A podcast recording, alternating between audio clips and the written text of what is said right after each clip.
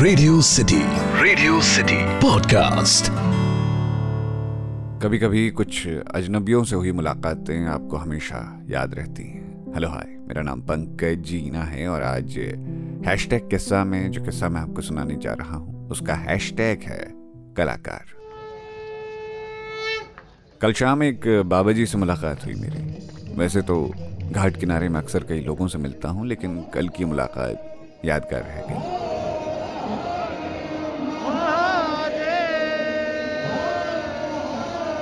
अजनबी लोग जब अपनापन दिखाते हैं तो अच्छा लगता है। वैसे तो हर किसी की एक कहानी है, लेकिन बाबा की कहानी सबसे अलग है।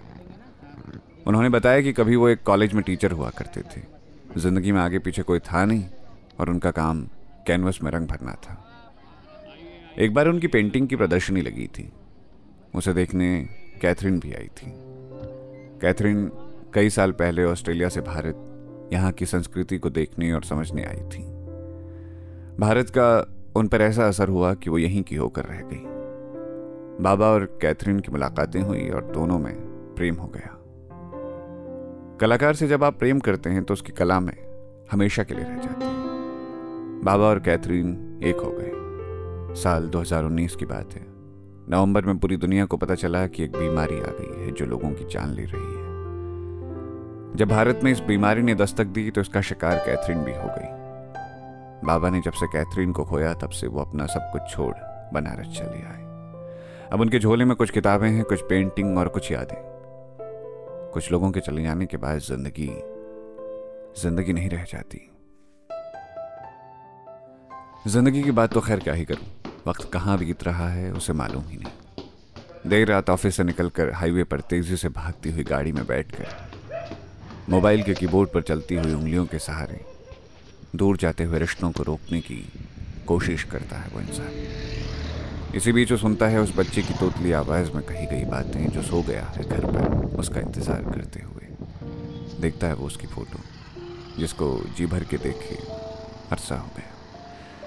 जिसकी जुल्फ़ों की तारीफ़ करने का वक्त नहीं मिला, जिसकी आँखों में डूबने का मन कहीं मर सा गया।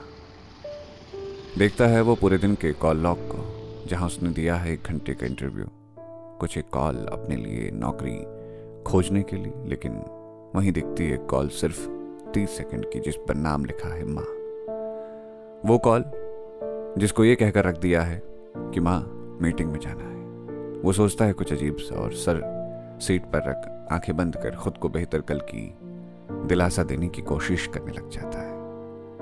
लगता है जैसे वो इंसान नहीं, एक कलाकार है जो अपने किरदार निभा रहा है।